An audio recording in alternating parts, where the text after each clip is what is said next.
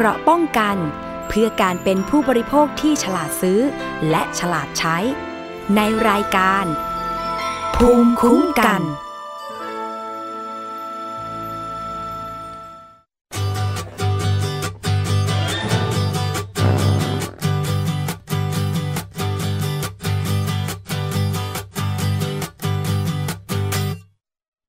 ตั้งแต่เจอเธอ ก็คอยเพ้ออยากเจอทุกทีเรื่อยไป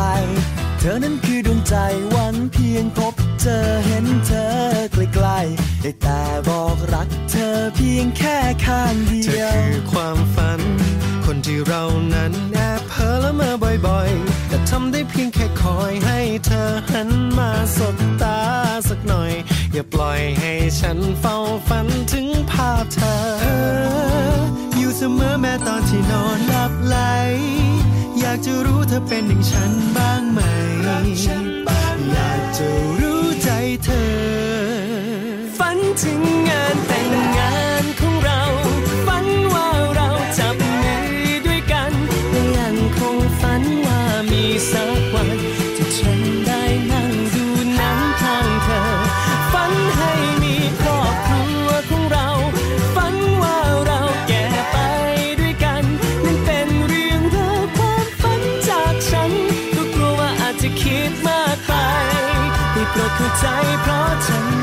เธอ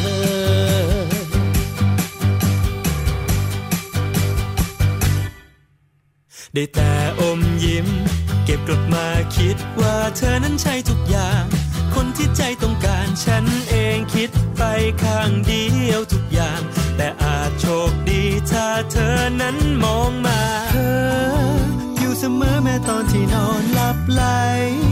อยากจะรู้เธอเป็นอย่างฉันบ้างไหม อ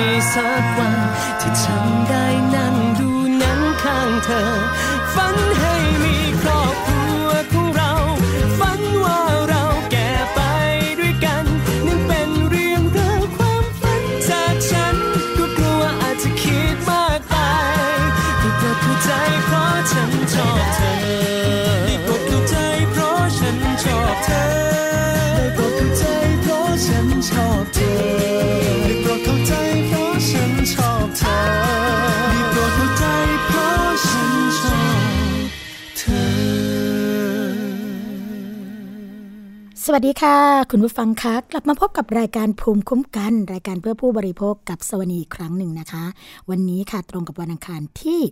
31 พฤษภาคม 2559 แล้วค่ะ สิ้นเดือนกันแล้วนะคะ ตอนนี้ก็สิ้นเดือนที่ 5 พรุ่งนี้ขึ้นเดือนที่ 6 ของปีนะคะเพิ่แป๊บเดียวค่ะ ผ่านไปครึ่งปีแล้วนะคะ ทุกสิ่งทุกอย่างก็ผ่านไปอย่างรวดเร็วชีวิตของเราค่ะ ก็ผ่านไปเหมือนกันนะคะ เพลงที่ผ่านไปเมื่อตอนต้นรายการค่ะ เพลงเพอร์เจอร์นะคะ จังหวะ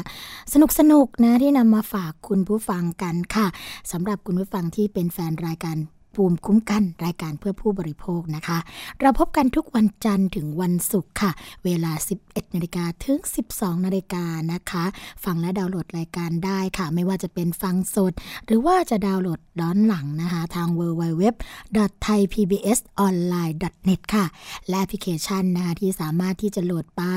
ในมือถือของเราฟังกันได้ทุกที่ทุกเวลาค่ะ ทางไทย PBS นะคะ แฟนเพจเข้ามากดไลค์กันได้เลยทาง www www.facebook.com/thaipbsradiofan ค่ะ หรือจะโทรมานะคะเพื่อพูดคุยกับเรารวมทั้งให้ข้อเสนอแนะกับรายการภูมิคุ้มกันได้ค่ะ ทั้งหมายเลขโทรศัพท์ 02 7902666 นะคะ และขอสวัสดีค่ะ ไปยังสถานีวิทยุชุมชนที่เชื่อมสัญญาณกับเราค่ะ สวัสดีไปยังสถานีวิทยุชุมชนคนหนองยาไซ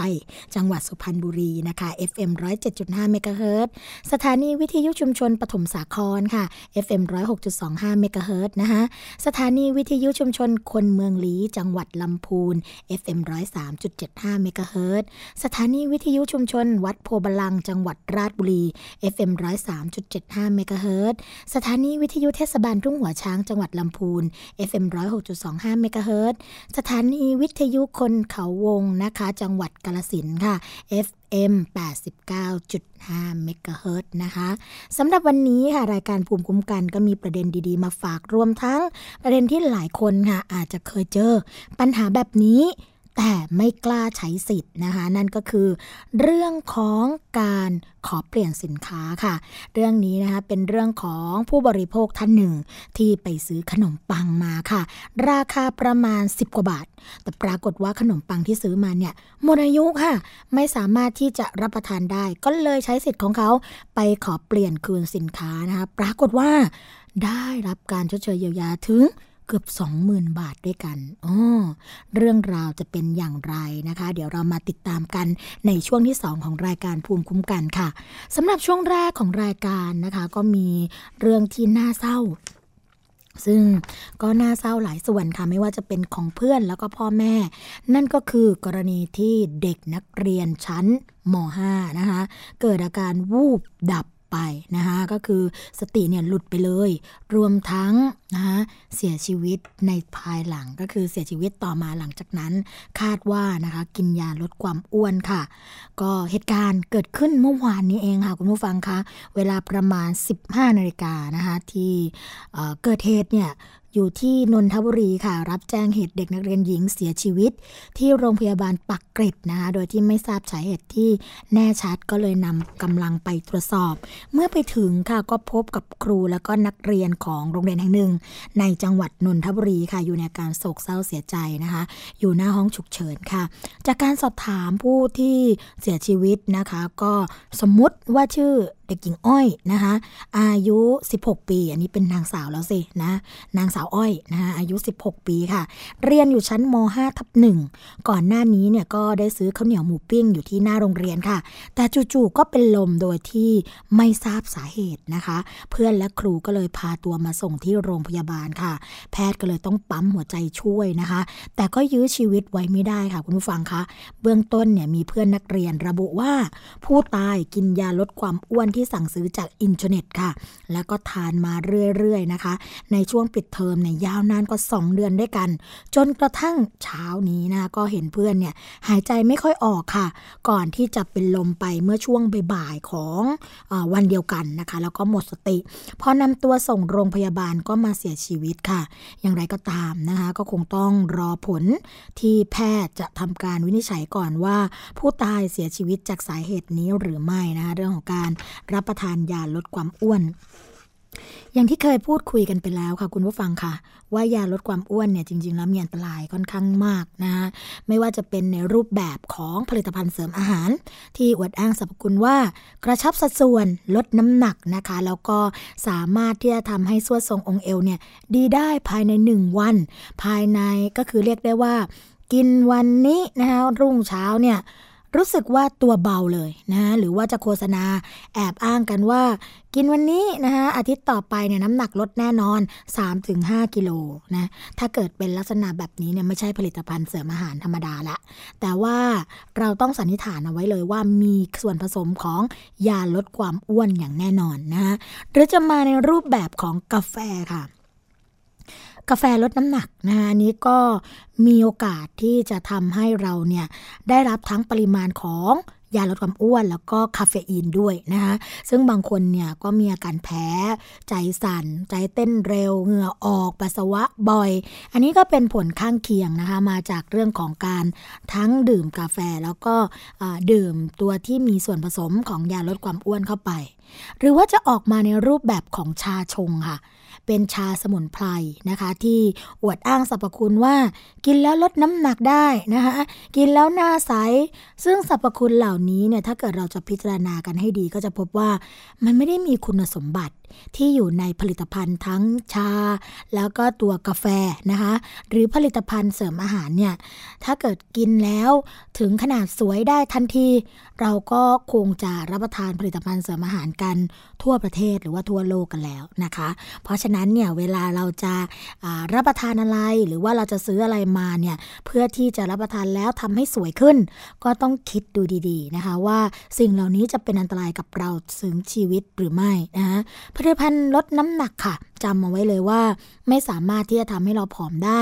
อย่างทันท่วงที ภายใน 1 วัน 1 อาทิตย์ หรือว่า 1 เดือนอย่างแน่นอน เพราะว่าการที่เราจะลดความอ้วนได้ หรือว่าลดน้ำหนักได้เนี่ยจะต้องควบคุมอาหารนะคะ แล้วก็ออกกำลังกายอย่างสม่ำเสมอ เท่านี้เนี่ยก็สามารถที่จะลดน้ำหนักได้แล้วนะคะ คุณผู้ฟังคะ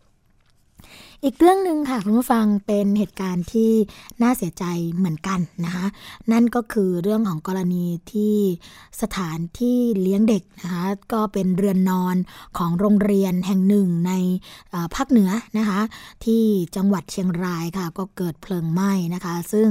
หลังจากนั้นเนี่ยนะคะก็มีความคืบหน้าเกิดขึ้นก็คือที่โรงเรียนพิทักษ์เกียรติวิทยาค่ะ ที่หมู่ 11ตำบลเวียงนะคะอำเภอเวียงปับเป้า จังหวัดเชียงรายดรรพีรศักดิ์รัตนะค่ะ ซึ่งท่านเป็นรองเลขาธิการสำนักงงานคณะกรรมการการศึกษาเอกชนนะคะก็พร้อมด้วยนายนพรัตน์อู่ทอง ศึกษาธิการจังหวัดเชียงรายค่ะ นายประเสริฐจิตพลีชีพนะคะนายอำเภอเวียงปับเป้า แล้วก็นางรัตนาวงแก้วค่ะ ผู้อำนวยการกลุ่มส่งเสริมการศึกษาเอกชนนะคะสำนักงงานเขตพื้นที่การศึกษาประถมศึกษาเชียงราย เขต 2 ก็ร่วมประชุมกับผู้ปกครองนักเรียนจำนวน140 คนค่ะ เพื่อหาข้อสรุปนะคะ เรื่องของการขอย้ายโรงเรียน หลังเกิดเหตุไฟไหม้เรือนนอนจนมีเด็กเนี่ยถูกย่างศพนะคะ เสียชีวิตกว่า 17 ศพด้วยกัน ล่าสุดเนี่ยก็มีผู้ปกครองนักเรียนนะถึง 36 รายด้วยกัน ประสงค์ขอย้ายไปเรียนที่อื่นค่ะ ทั้งนี้นะคะ ทางสำนักงงานศึกษาธิการจังหวัดเชียงราย ก็จะทำหนังสือในวันที่หนึ่งมิถุนายนนะคะ เพื่อแจ้งไปยังโรงเรียนต่างๆ ที่ผู้ปกครองประสงค์จะขอย้ายไปนะคะให้เด็กเนี่ยได้เรียนต่อ ส่วนทางผู้ปกครองก็ให้เตรียมเอกสารต่างๆ ค่ะ ที่เกี่ยวข้องกับการเรียนนะคะ พร้อมกับค่าธรรมเนียมในการเข้าเรียนเครื่องแบบชุดกีฬา ซึ่ง ทางโรงเรียน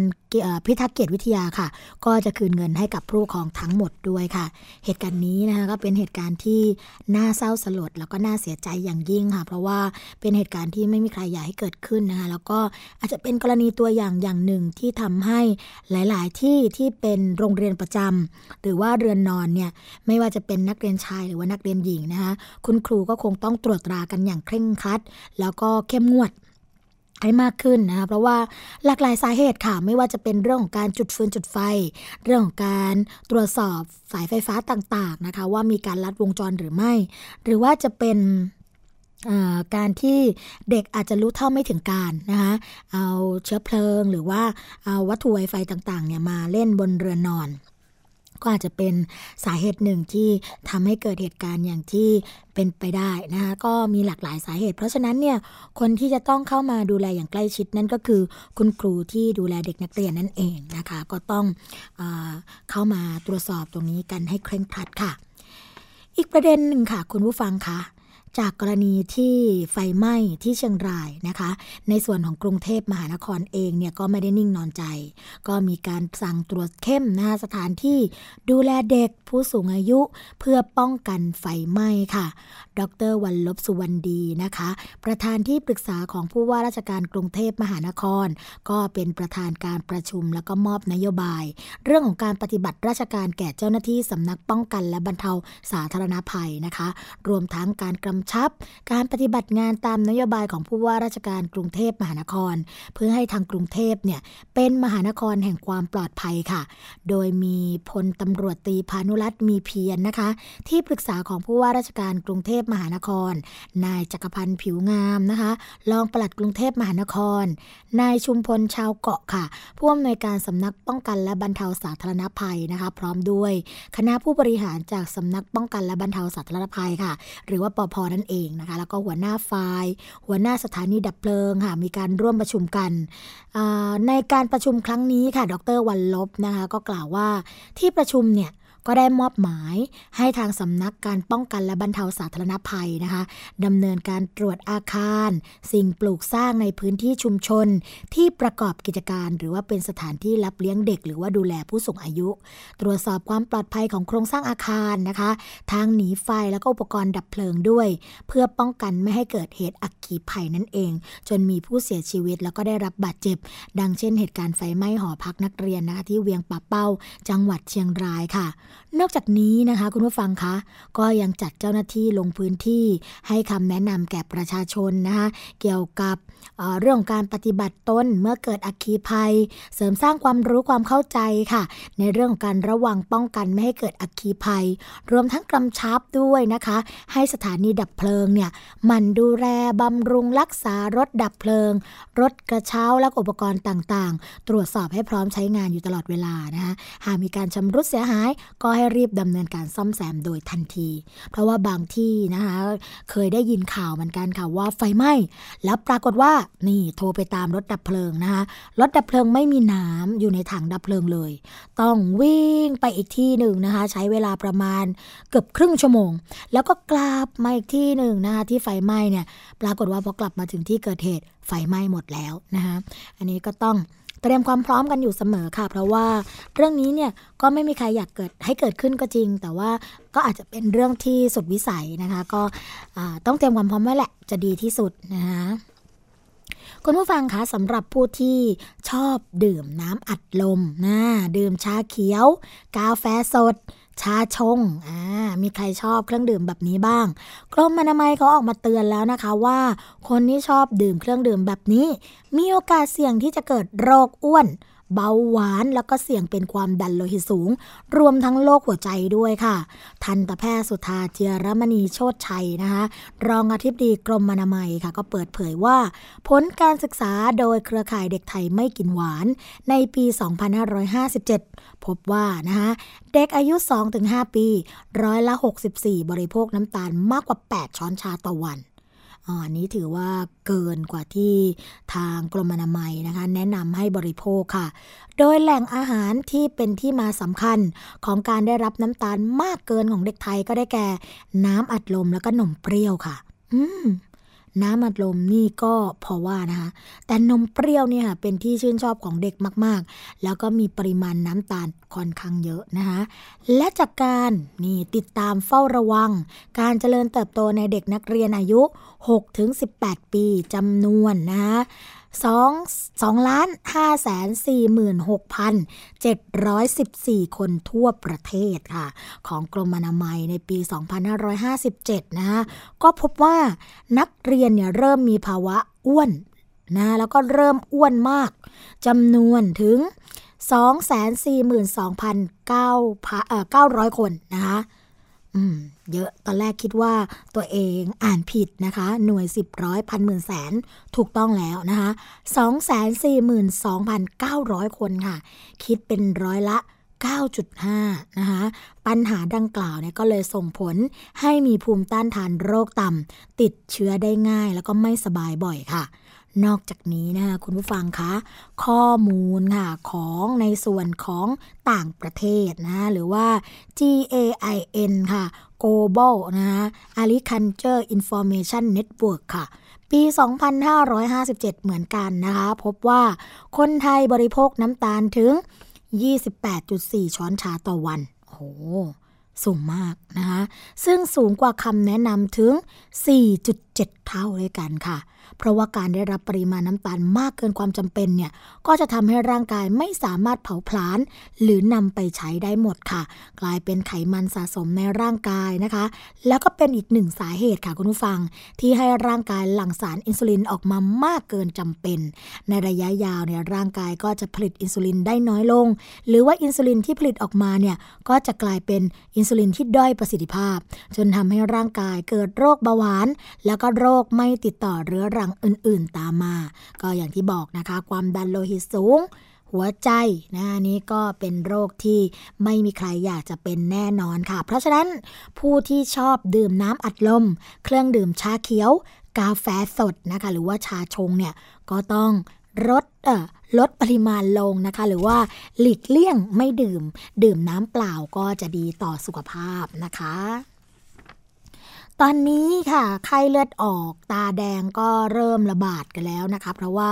ฝนเริ่มตกกันแล้วค่ะ ในส่วนของกระทรวงสาธารณสุขนะคะ โดยศาสตราจารย์คลินิกเกียรติชุกเกียรติคุณค่ะ นายแพทย์ปิยะสกลสกลสตยาธรนะคะ ซึ่งท่านเป็นรัฐมนตรีว่าการกระทรวงสาธารณสุขค่ะ ก็เปิดเผยว่าในระยะนี้มีฝนตกชุกเกือบทุกภาคค่ะคุณผู้ฟังคะ บางพื้นที่ก็มีน้ำท่วมขังทำให้เกิดโรคติดต่อแล้วก็โรคระบาดได้ง่าย โดยเฉพาะอย่างยิ่งนะคะโรคตาแดงแล้วก็เชื้อไวรัสค่ะ เนื่องจากสภาพอากาศที่ชื้นแฉะเอื้อต่อการเจริญเติบโตของเชื้อไวรัสนะคะทั้งนี้ค่ะจากข้อมูลสำนักระบาดวิทยากรมควบคุมโรคค่ะในปี 2559 ตั้งแต่วันที่ 1 มกราคม ถึงวันที่ 23 พฤษภาคมค่ะ ก็พบว่าทั่วประเทศเนี่ยมีผู้ป่วยถึง47,410 ราย โดยเฉพาะ 5 จังหวัดค่ะ ที่มีอัตราป่วยต่อแสนคนสูงสุดก็คือ จังหวัดอำนาจเจริญ อุบลราชธานี แม่ฮ่องสอนศรีสะเกดแล้วก็สระบุรีค่ะ คาดว่าผู้ป่วยนะคะจะเพิ่มขึ้นตลอดฤดูฝนนี้ จึงเน้นย้ำให้กระทรวงสาธารณาสุข หรือว่าาสาธารณาสุขจังหวัดทุกจังหวัดเนี่ยประชาสัมพันธ์ เผยแพร่ความรู้แก่ประชาชน ในเรื่องของการป้องกันโรคตาแดงนะคะโดยเฉพาะตามโรงเรียน ศูนย์เด็กเล็กที่ทำงานห้างสรรพสินค้า ซึ่งมีคนอยู่รวมกันจำนวนมากค่ะ เพื่อป้องกันจากการป่วยในโรคนี้นะคะ โดยเฉพาะช่วงที่น้ำป่าไหลหลากค่ะ ฝนตกหนักนะคะมีน้ำท่วมขังในพื้นที่ ก็ขอให้ผู้ปกครองเนี่ย ย้ำเตือนลูกหลานว่า อย่าลงไปเล่นน้ำนะเนื่องจากว่าน้ำท่วมขังเนี่ยก็จะมีเชื้อโรค แล้วก็มีสิ่งสกปรกที่อยู่บนพื้นดินค่ะ เช่น มูลสัตว์ต่างๆ ขยะปนเปื้อนเป็นจำนวนมากนะคะ หากน้ำเข้าตาก็จะทำให้ตาอักเสบ แล้วก็เป็นโรคตาแดงได้ด้วย ขณะที่นาวากาตรีนายแพทย์บุญเรืองไตเรืองวรวัฒน์นะคะอธิบดีกรมสนับสนุนบริการสุขภาพค่ะ ก็กล่าวว่าฤดูฝนก็ยังเป็นฤดูที่ยุงลายเนี่ยมีจำนวนเพิ่มขึ้น เนื่องจากว่ามีแหล่งเพาะพันธุ์จำนวนมากนะคะ จึงมีความเสี่ยงที่จะถูกยุงลายกัดค่ะ มีโอกาสป่วยเป็นโรคไข้เลือดออกเพิ่มขึ้น โดยในรอบ 5 เดือนที่ผ่านมานะคะ ตั้งแต่วันที่ 1 มกราคม ถึงวันที่ 24 พฤษภาคมค่ะสำนักโรคติดต่อนำโดยมแมลงนะคะ กรมควบคุมโรคเนี่ยก็มีการรายงานว่า พบผู้ป่วยโรคนี้ทุกจังหวัดนะคะถึง 17,614 ราย สูงกว่าช่วงเดียวกันในปี 2558 เนี่ย ถึง 1.8 เท่าค่ะ เสียชีวิตไป 16 ราย แล้วก็คาดว่าปีนี้ทั่วประเทศ จะมีผู้ป่วยไข้เลือดออกอยู่ประมาณ 160,000 คนถึง 170,000 คนค่ะ คาดว่าอาจจะเสียชีวิตประมาณ 160 รายต่อปีด้วยนะคะ แล้วก็สำหรับกลุ่มที่น่าเป็นห่วงหรือว่ากลุ่มเสี่ยงก็คือ เด็กๆที่ชอบเล่นซ่อนหาค่ะ ซึ่งมักเล่นเวลากลางวันนะคะ เป็นเวลาที่ยุงลายออกหากิน ยิ่งแอบเนี่ยก็ยิ่งมีความเสี่ยงนะคะคุณผู้ฟังที่จะถูกยุงลายกัดได้มาก เด็กบางคนเนี่ยทนนะคะไม่กล้าตบยุง เพราะว่ากลัวเพื่อนจะได้ยินเสียงแล้วก็หาตัวเจอ ก็เลยมีความเสี่ยงเป็นไข้เลือดออกได้ง่าย ก็เลยขอให้ผู้ปกครองช่วยย้ำเตือนเด็กๆนะคะ ว่าให้เปลี่ยนเรื่องของการเล่นซ่อนหาให้มาเล่นอย่างอื่นแทน ซึ่งบางทีเนี่ยเด็กอาจจะชอบนะไม่อยากเล่นอย่างอื่น ก็แนะนำบุตรหลานของเราค่ะว่า ให้เลือกบริเวณที่ไม่เป็นที่เพาะพันธุ์ของยุงลาย เช่น ไม่ไปแอบที่มีต้นไม้พุ่มไม้เยอะๆนะคุณผู้ฟัง เพราะว่าบริเวณเหล่านั้นแหละก็จะมีการสะสมของยุงลายแล้ว อย่างที่บอกค่ะ เด็กบางคนทนจริง ๆ นะยุงนี่กัดเลือดเป่งก็ไม่ยอมตบนะเพราะว่ากลัวเพื่อนจะได้ยิน อันนี้เราก็ต้องเตือนลูกเตือนหลานของเราให้ดี ๆ นะคะ ช่วงแรกของรายการภูมิคุ้มกันค่ะ เดี๋ยวเราพักกันไว้สักครู่หนึ่งนะคะ มาช่วงที่ 2 ของรายการอาจจะมาพูดคุยกันกับ คุณนลมนเมฆบริสุทธิ์ค่ะ หัวหน้าศูนย์พิทักษ์สิทธิผู้บริโภค มูลนิธิเพื่อผู้บริโภค จะมาเล่าให้เราฟังเกี่ยวกับประสบการณ์ของผู้บริโภค ที่ซื้อขนมปังอันละ 14 บาท แต่ได้รับการชดเชยเมื่อขนมปังหมดอายุเกือบ 20,000 จะเป็นอย่างไรพบกันในช่วงที่ 2 ของรายการค่ะ เกราะป้องกัน เพื่อการเป็นผู้บริโภคที่ฉลาดซื้อ และฉลาดใช้ ในรายการ ภูมิคุ้มกัน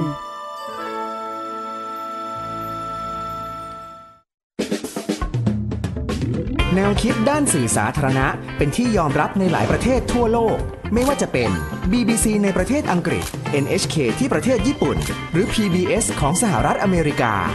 สำหรับประเทศไทย แนวคิดเกี่ยวกับสื่อสาธารณะ มีจุดเริ่มต้นตั้งแต่เมื่อ 20 ปีก่อน ในเหตุการณ์พฤษภาธมิน สื่อทุกแขนงถูกคุกคามการนำเสนออย่างหนัก เมื่อเหตุการณ์จบลง จึงมีการเรียกร้องสื่อโทรทัศน์ที่เป็นอิสระจากการครอบงำของรัฐ เพื่อนำเสนอข้อมูลข่าวสารตามที่เกิดขึ้นจริง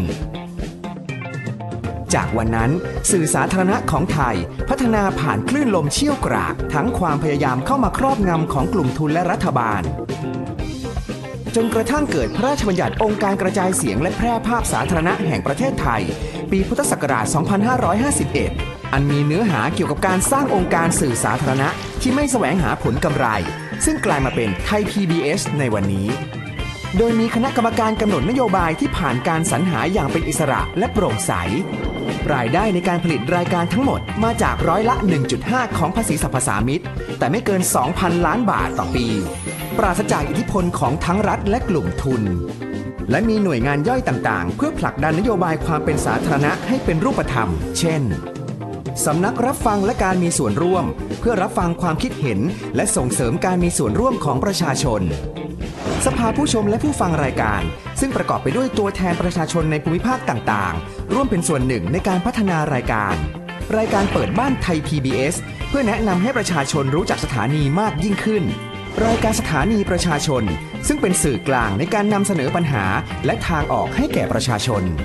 นอกจากนี้ยังมีการจัดสรรงบประมาณ เพื่อสนับสนุนผู้ผลิตอิสระ เพื่อให้มีรายการที่หลากหลาย ตอบสนองความต้องการของผู้ชมได้มากยิ่งขึ้น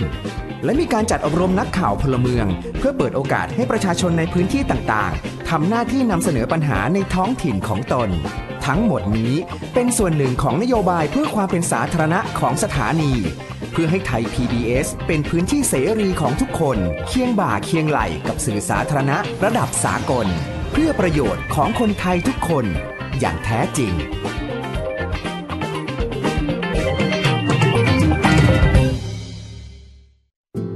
ากให้คุณลองจินตนาการถึงโลกที่มีแต่เสียง มาร่วมเป็นส่วนหนึ่งในการมอบแสงสว่างให้กับผู้ป่วยโรคตา ด้วยการบริจาคเงินเพื่อสร้างอาคาร ได้ที่บัญชีมูลนิธิโรงพยาบาลบ้านแพ้วกองทุนเพื่อสร้างโรงพยาบาลจักษุบ้านแพ้วธนาคารกรุงไทยบัญชีออมทรัพย์เลขที่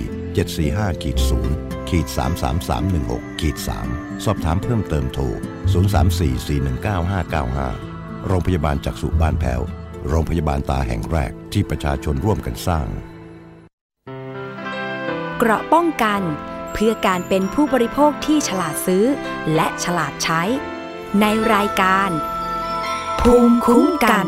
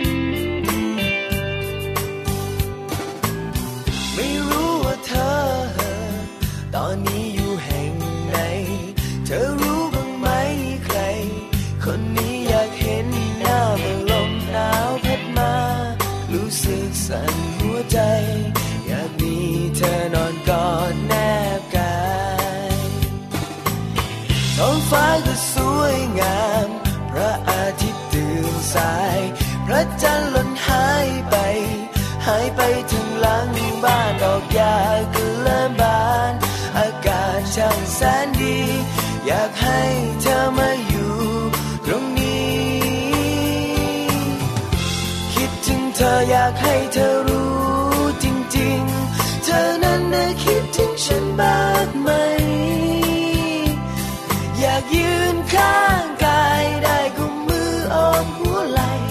ฉันคงสุขใจ เธอมีความหมายมากกว่าใคร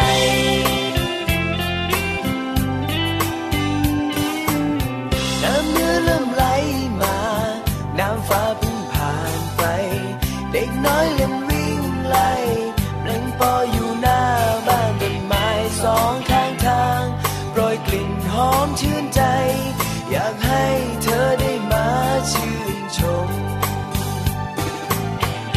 ฟ้าก็สวยงาม พระอาทิตย์ตื่นสาย พระจันทร์หล่นหายไป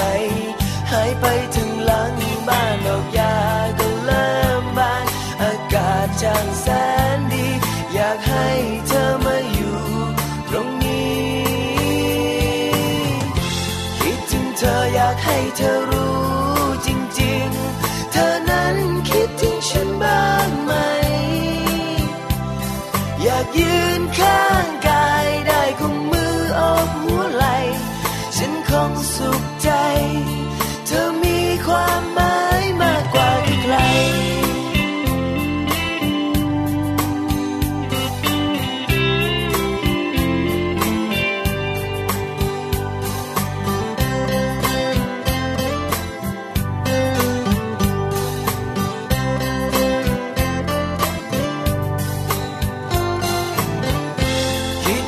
ออยากให้เธอรู้จริงๆ เธอนั้นน่ะคิดถึงฉันบ้างไหม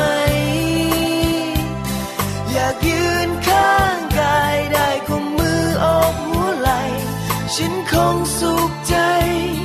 เธอมีความหมาย คิดถึงเธออยากให้เธอรู้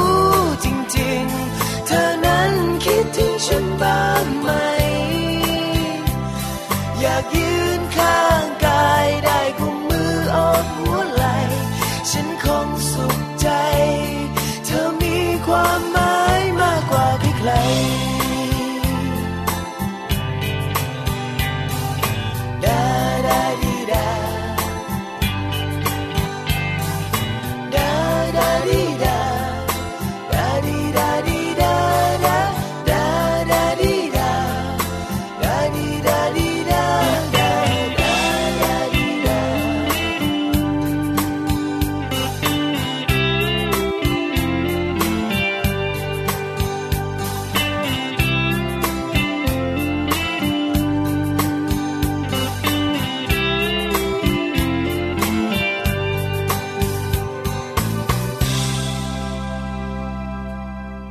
พบกับช่วงที่ 2 ของรายการภูมิคุ้มกัน รายการเพื่อผู้บริโภคค่ะตามที่สัญญากับคุณผู้ฟังกันไว้นะคะว่า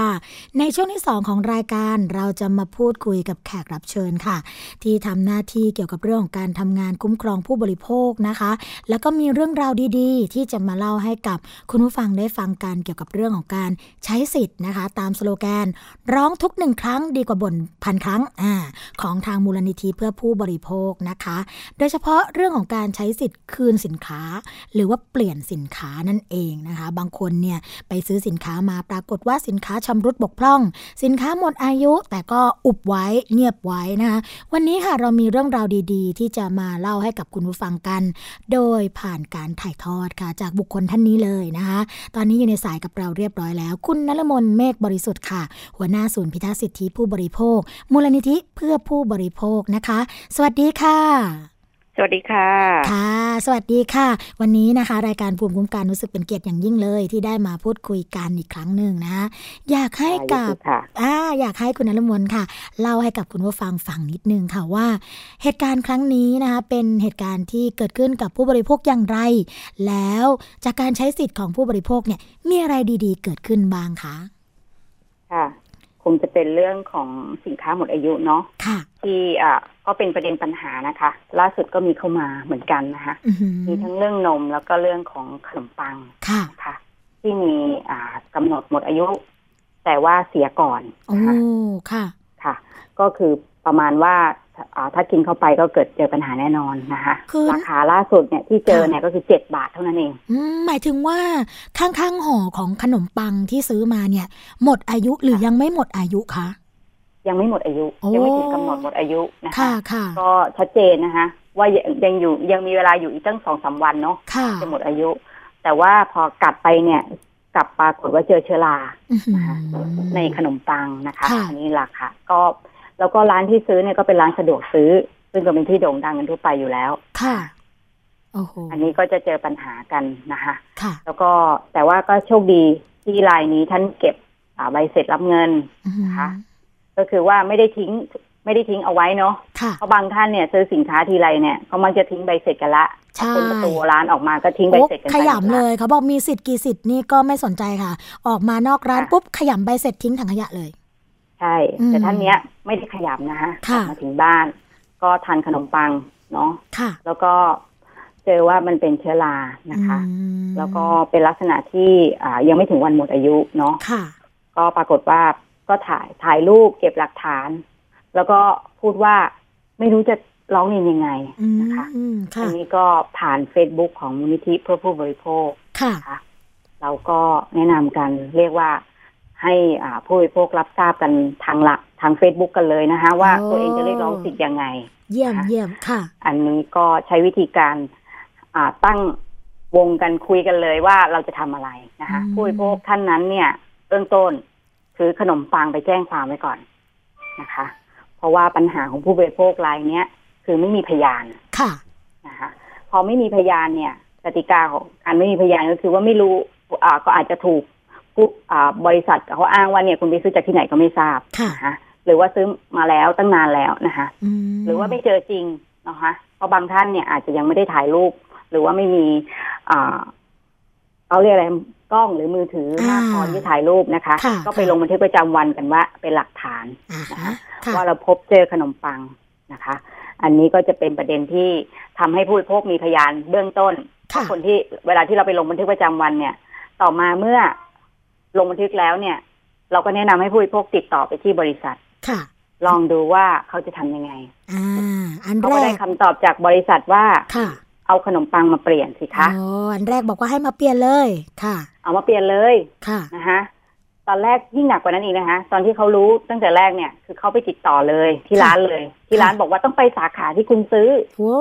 ซึ่งอันนี้มันลำบากลำบนกับผู้บริโภคมากเนาะค่ะเจ็ดบาทค่ะ แต่จะต้องขับรถ กินน้ำมันไปเพื่อไปเปลี่ยนขนมปังราคาเจ็ดบาทอืมนะคะ อันนี้ก็เป็นสิ่งที่ผู้บริโภคมองว่าเอาแล้วมันเป็นหน้าที่ของเขาหรือเปล่าที่จะต้องเอาสินค้าไปเปลี่ยนค่ะนะคะ ก็เลยบอกผู้บริโภคไปว่างั้นติดต่อบริษัทผู้ผลิตให้มารับเอง อืมนะคะ ว่าไม่ต้องไปเปลี่ยน เพราะเรามีพยานหลักฐานแล้วนะ ค่ะ คือการลงบันทึกประจำวันเรียบร้อยอ่าใช่ถ้าะคุณไม่มาเรามีบันทึกประจำวันของตำรวจยืนยันเป็นหลักฐานค่ะว่าเราเจอปัญหาจริงนะคะ ค่ะ ซึ่ง การแก้ไขปัญหาในครั้งเนี้ย ก็พบว่าบริษัทมาอืมส่งบริษัทผู้ผลิตตัวแทนมาเลยใช่ไหมคะใช่ค่ะ บริษัทผู้ผลิต อันนี้เป็นบริษัทผู้ผลิตที่อ่าแต่ละสถานที่เขาจะผลิตกันเองอะค่ะค่ะอ่าเป็นญาติของเขานะคะค่ะเขาส่งตัวแทนมามาดูมาตรวจสอบสินค้านะคะ แล้วก็นำสินค้าไปนะดำเนินการ แต่เผอิญว่าผู้บริโภคท่านเนี้ย ก็มาปรึกษาเราอีกค่ะผ่านเฟซบุ๊กอีกว่า เอ้าแล้ว เอาแค่ขนมปังมาให้เขาอือกับหือกระเช้านิดหน่อยค่ะแล้วจบหรือเปล่านะคะ ซึ่งเราก็ถามผู้บริโภครายนั้นว่าทานแล้วเป็นอะไรไหมอื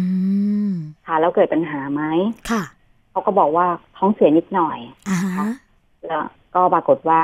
ก็เลยบอกกับเขาว่า แล้วได้ไปพบแพทย์ไปหาหมอไหมเขาบอกว่าไม่ทันได้ไปก็คิดว่าถ่ายนิดหน่อยไม่เป็นไรค่ะนะคะ ก็เลยบอกว่างั้นขอให้บริษัทเยียวยาความ เสียหายดังนั้นเลยเนาะเผื่อค่ะว่าท้องเสียเราต้องไปพบแพทย์ต้องไปหาหมอนะคะ ซึ่งก็มีการตกลงเรื่องค่าเสียหายกันไปค่ะรายนี้ก็ได้รับชดเชยเยียวยาค่าเสียหายด้วย ทางบริษัทชดเชยเยียวยาค่าเสียหายเท่าไหร่คะคุณนรมนสามพันบาทสามพันบาทนะคะค่ะ แล้วผู้บริโภคพึงพอใจไหมคะ ตรงนี้ เขารู้สึกว่าก็เขาก็ไม่ได้ป่วยมากนะค่ะคะแล้วการเยียวยาในครั้งนี้เนี่ย ก็เขาก็ถือว่าเขาไม่ต้อง ขับรถเพื่อไปเปลี่ยนขนมปังก้อนเดียวอืมนะคะ แล้วก็อีกอย่างหนึ่งเนี่ยเรื่องสิทธิผู้บริโภคมันก็เป็นเรื่องของความเสียหายเนาะค่ะที่เกิดขึ้น แล้วตัวเองก็ต้องได้รับการเยียวยาจากอ่าผู้ผลิตหรือผู้จัดจำหน่ายอยู่แล้วค่ะนะคะ ดังนั้นเนี่ยเรื่องเนี้ยก็เป็นเรื่องที่เขาเนี่ยสามารถที่จะอ่าปกป้องสิทธิของตัวเองได้นะค่ะ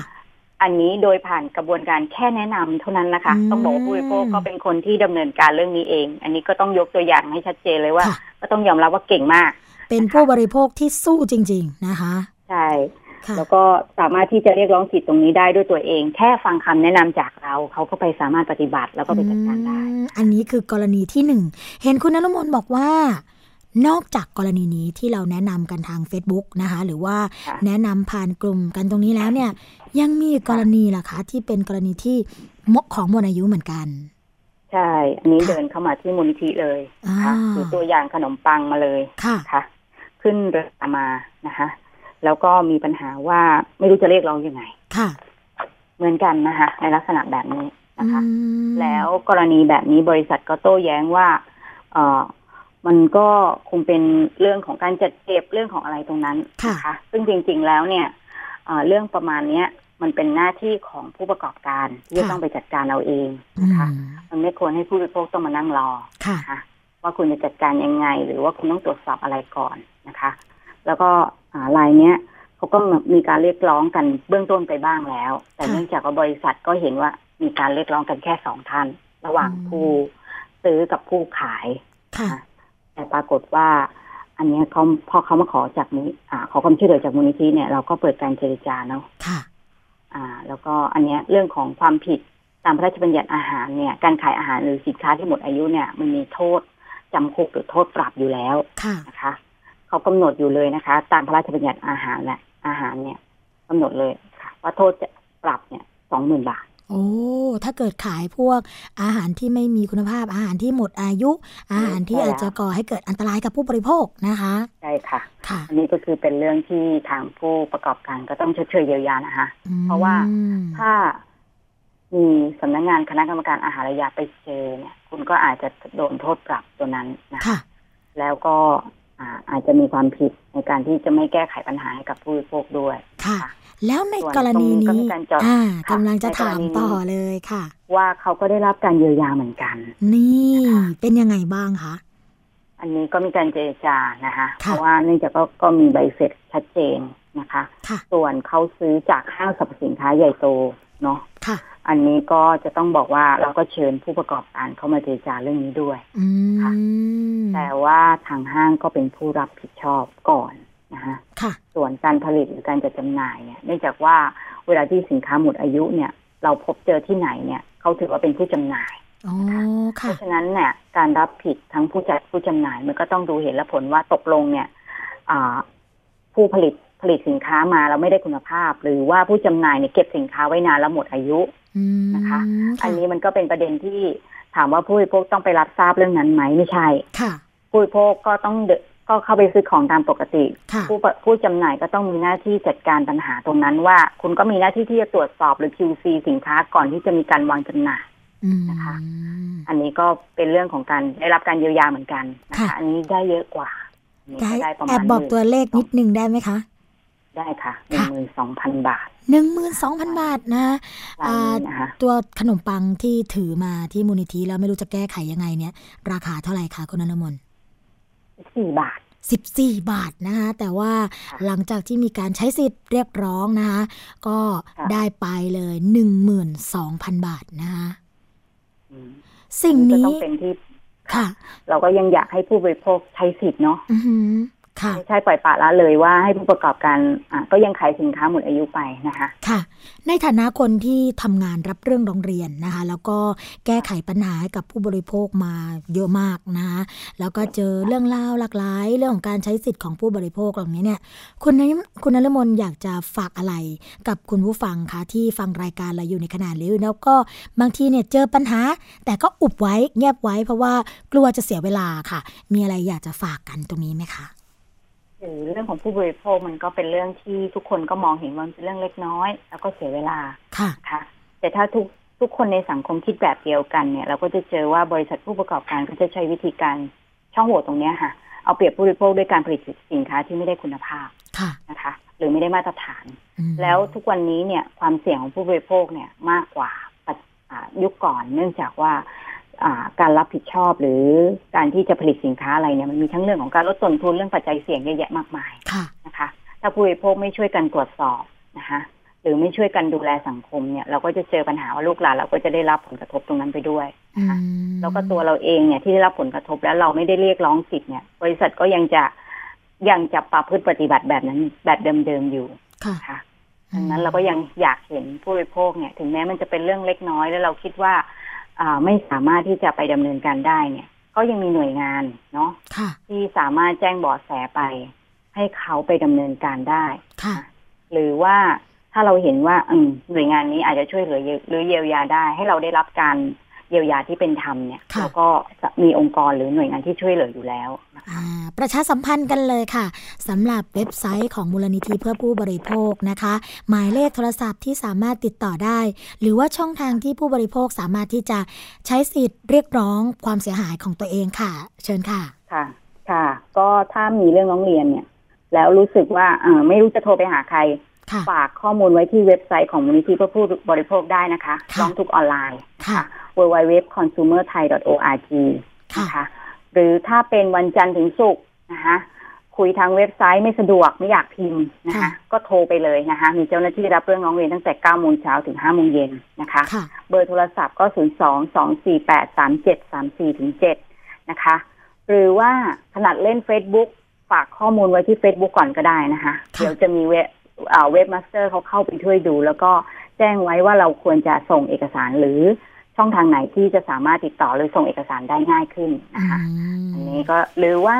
ฝากข้อมูลไว้ได้เลยที่อีเมล campaign at consumerthai.org ค่ะนะคะโอ้หลากหลายช่องทางมากค่ะ ไม่ว่าจะเป็นโทรศัพท์นะคะ 0 2 2 4 8 3 7 3 7 นะคะ9โมงเช้าถึง 5 โมงเย็น ก็วันจันทร์ถึงวันศุกร์แล้วก็วันที่ทำการนะคะ คุณผู้ฟังคะ รวมทั้งเว็บไซต์ของมูลนิธิ www.consumerthai.org หรือว่าจะเป็น Facebook เข้าไปคีย์คำว่า มูลนิธิเพื่อผู้บริโภคได้เลยนะคะ ก็สามารถที่จะฝากข้อความกันไว้อย่างที่คุณนรมนบอก นอกจากนั้นยังมีช่องทางของอีเมลด้วยค่ะ complain นะคะ at consumerthai.org ค่ะสำหรับวันนี้นะคะ รายการภูมิคุ้มกัน ต้องขอขอบพระคุณค่ะคุณนลมนเมฆบริสุทธิ์ หัวหน้าศูนย์พิทักษ์สิทธิผู้บริโภค มูลนิธิเพื่อผู้บริโภคเป็นอย่างยิ่งเลย ที่มาพูดคุยแล้วก็ให้ข้อมูลดีๆ รวมทั้งให้แนวทางในการแก้ไขปัญหา แล้วก็ยังมีกฎหมายนะคะ ที่ฝากไว้ให้กับผู้บริโภคด้วย วันนี้ต้องขอขอบพระคุณเป็นอย่างยิ่งเลยค่ะค่ะยินดีค่ะค่ะสวัสดีค่ะ ก็นะคะเป็นเรื่องราวดีๆ ที่เราอยากจะฝากกันไว้ว่า ร้องทุกหนึ่งครั้งดีกว่าบ่นพันครั้งนะคะ ไม่มีใครหรอกค่ะที่จะแก้ไขปัญหาของตัวเองได้ นอกจากตัวของเราเองนะคะเริ่มที่จะพิทักษ์สิทธิของตัวเอง ตั้งแต่วันนี้เพื่อที่จะป้องกัน ไม่ให้ถูกเอาเปรียบต่อไปนะคะวันนี้ค่ะรายการภูมิคุ้มกันดำเนินการมาถึงช่วงสุดท้ายของรายการแล้วค่ะ เราพบกันทุกวันจันทร์ถึงวันศุกร์นะคะ เวลา 11นาฬิกาถึง 12 นาฬิกาค่ะ ดำเนินรายการโดยดิฉัน สวนีชันเฉลียว คุณชนาทิพย์ไพรพงศ์และคุณยศพรพยุงสุวรรณนะคะ ที่จะมีนานาสาระดีๆ มาฝากคุณผู้ฟังกันค่ะ ฟังและดาวน์โหลดรายการได้นะคะ ฟังสดหรือว่าดาวน์โหลดย้อนหลัง www.thaipbsonline.net ค่ะ แอปพลิเคชันนะคะทางไทย PBS ไม่ว่าจะเป็นระบบ Android หรือว่า iOS ก็สามารถที่จะโหลดกันมาได้ วันนี้ค่ะ สวนีและรายการภูมิคุ้มกันต้องขอลาไปก่อน พบกันใหม่ในวันต่อไป สวัสดีค่ะ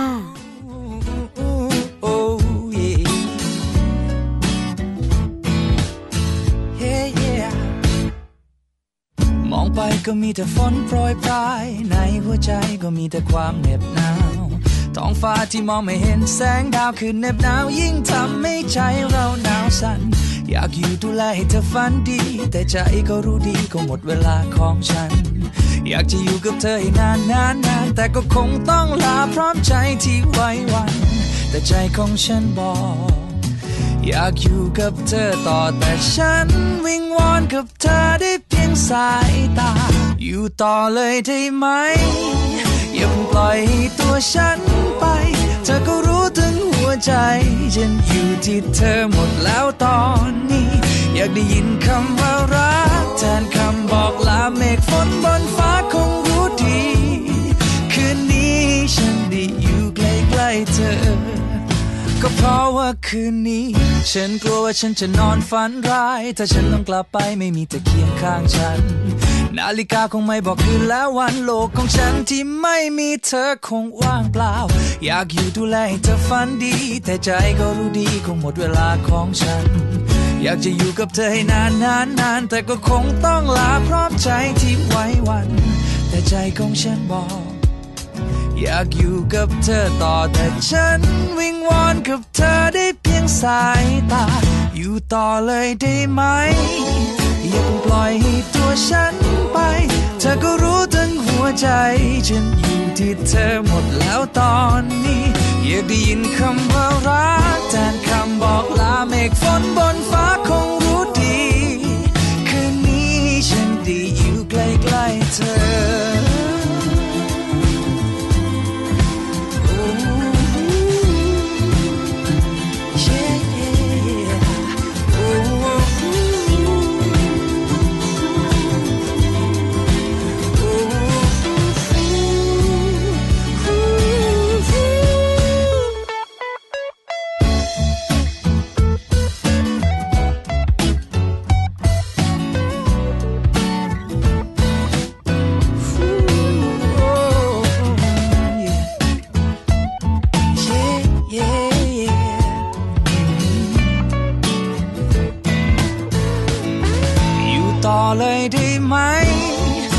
ปล่อยให้ตัวฉันไป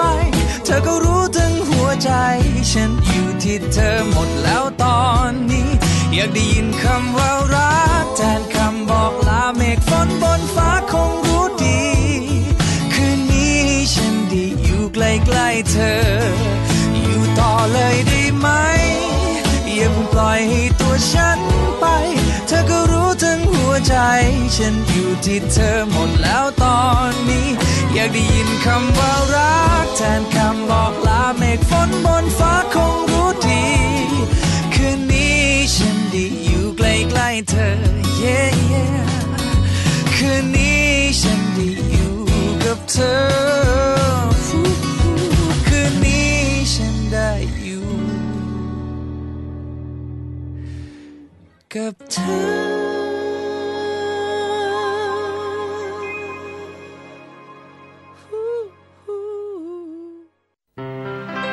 เกราะป้องกัน เพื่อการเป็นผู้บริโภคที่ฉลาดซื้อ และฉลาดใช้ ในรายการ ภูมิคุ้มกัน